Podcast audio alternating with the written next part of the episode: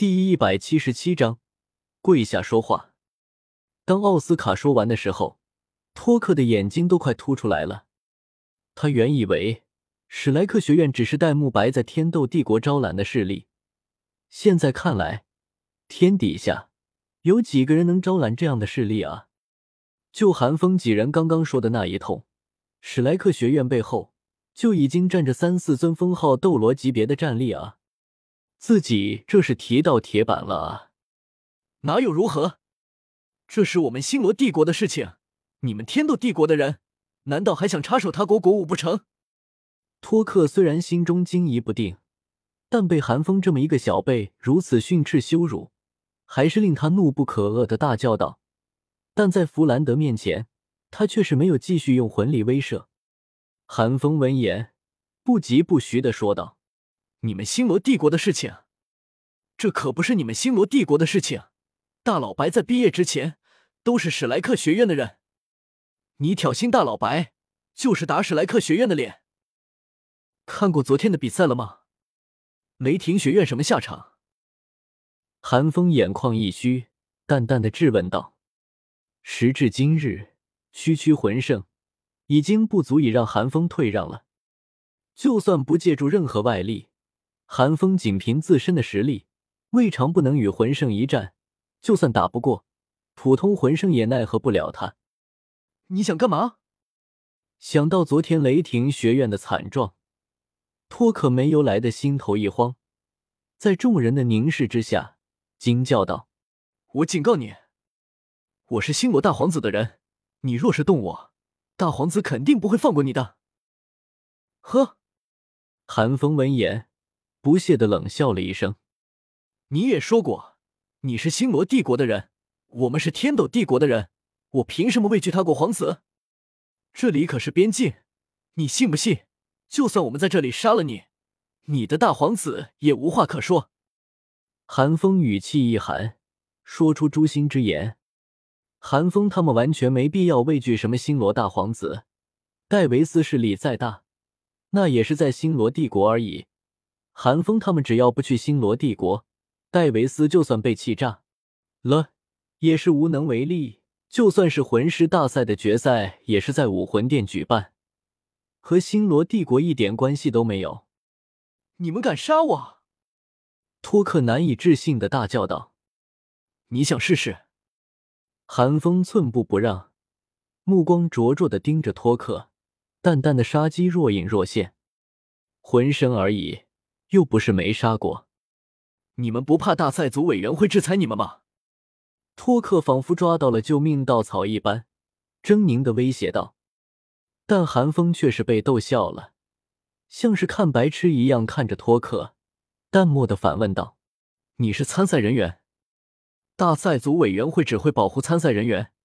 你一个星罗帝国的人出现在这里，怎么看都不是参赛人员吧？我们为什么要怕？”托克顿时为之一滞，而此时，弗兰德、赵无极和柳二龙三尊魂圣的魂力威慑也落到了托克身上，让托克如赴山岳。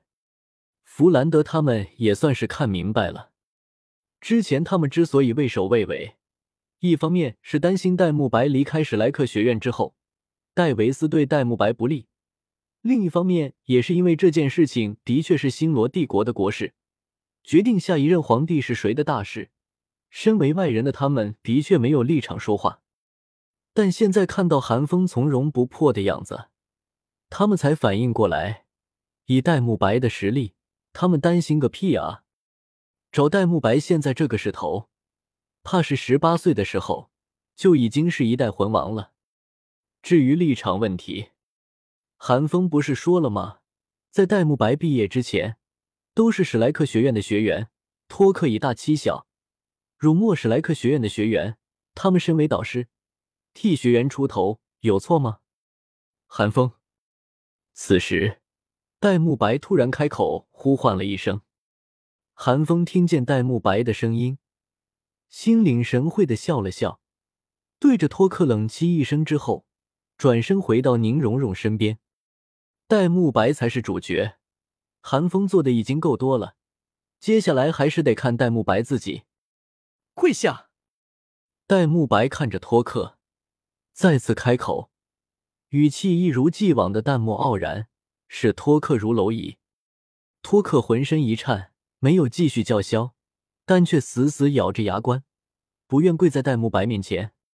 身为戴维斯最忠诚的忠犬，星罗帝国中最抵制轻视戴沐白的人，跪在戴沐白面前，其中意味着太多东西。若是戴维斯知道他跪下了，或许不会大发雷霆，但绝对会舍弃他。戴沐白见托克始终不愿意跪下，眸光一寒，声音拔高：“托克，我乃星罗皇帝嫡子，只要我一日不死，都是星罗皇室。十八岁之前，我都是星罗帝国储君之一。我是主，你是臣，有什么话跪下再说。”见主不跪，你想谋反吗？好！这一刻，戴沐白身上的煞气凝聚成了一头面目凶厉的邪眸白虎，发出了一声骇人的咆哮。与此同时，弗兰德三人也同时加大了魂力威慑的力道。扑通！在心灵与肉身的双重震慑之下，令托克双膝一软，直接跪倒在戴沐白面前。七，奴才就是奴才。看到这一幕，赵无极冷凄了一声，低声的嘀咕道：“戴沐白虽然听见了赵无极的嘀咕，但却没有理会。见托克跪下，身上的气势突然散去，人畜无害的笑了笑，却也不扶起托克，只是轻声问道：‘好了，托克，你现在可以说了，找我什么事情？’”看到戴沐白的动作，身为院长的弗兰德突然眼角一抽，他回身看了看韩风和唐三，心头有些异样。他身为史莱克学院的院长，手下最出色的三个学员，一个表面看起来温文尔雅，实际上却腹黑的很；一个倒是表里如一，但也最气人，性格之恶劣，便是大师都无可奈何。原本就只有戴沐白一个还算是单纯。但现在看来，是史莱克的教育方式有问题吗？不应该。身为院长，自己多大方，为人师表；赵无极多细腻，大师多随和，柳二龙多温柔，肯定是近墨者黑。众人不知道弗兰德心中所想，只是等待着托克的回答。在众人的注视之下，托克额头淌下一滴冷汗。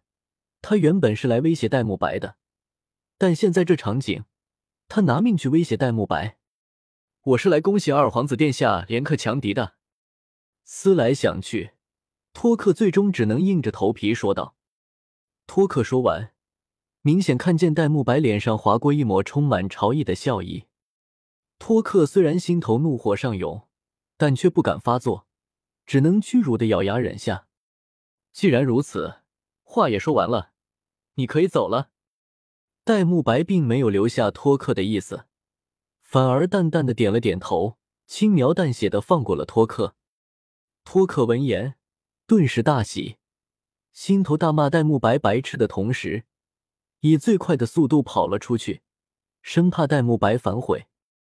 而此时，戴沐白对上朱竹清不解的目光，轻轻的摇了摇头，示意回去再说。托克只是一个不值一提的小人物，杀之无益，反倒不如用来恶心恶心自己那个不可一世的哥哥。戴沐白甚至都已经开始想象，当戴维斯知道他最忠诚的手下朝自己下跪时，会是什么神情了。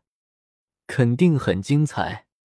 韩风等人倒是对戴沐白的决定没什么想法，只是马红俊和奥斯卡几个人自始至终都处于茫然的状态。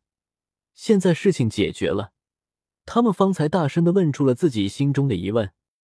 戴沐白讪笑着给几人解释着，将自己和朱竹清的身世都告诉了他们。我透，戴老大，你居然是皇子，赶紧抱大腿！马红俊和奥斯卡听完，连忙抱住了戴沐白的双腿，搞怪的谄媚着。戴沐白眼角一抽，一手一个。将两人拎起，没好气的骂道：“就是因为你们俩会这样，我才不告诉你们的！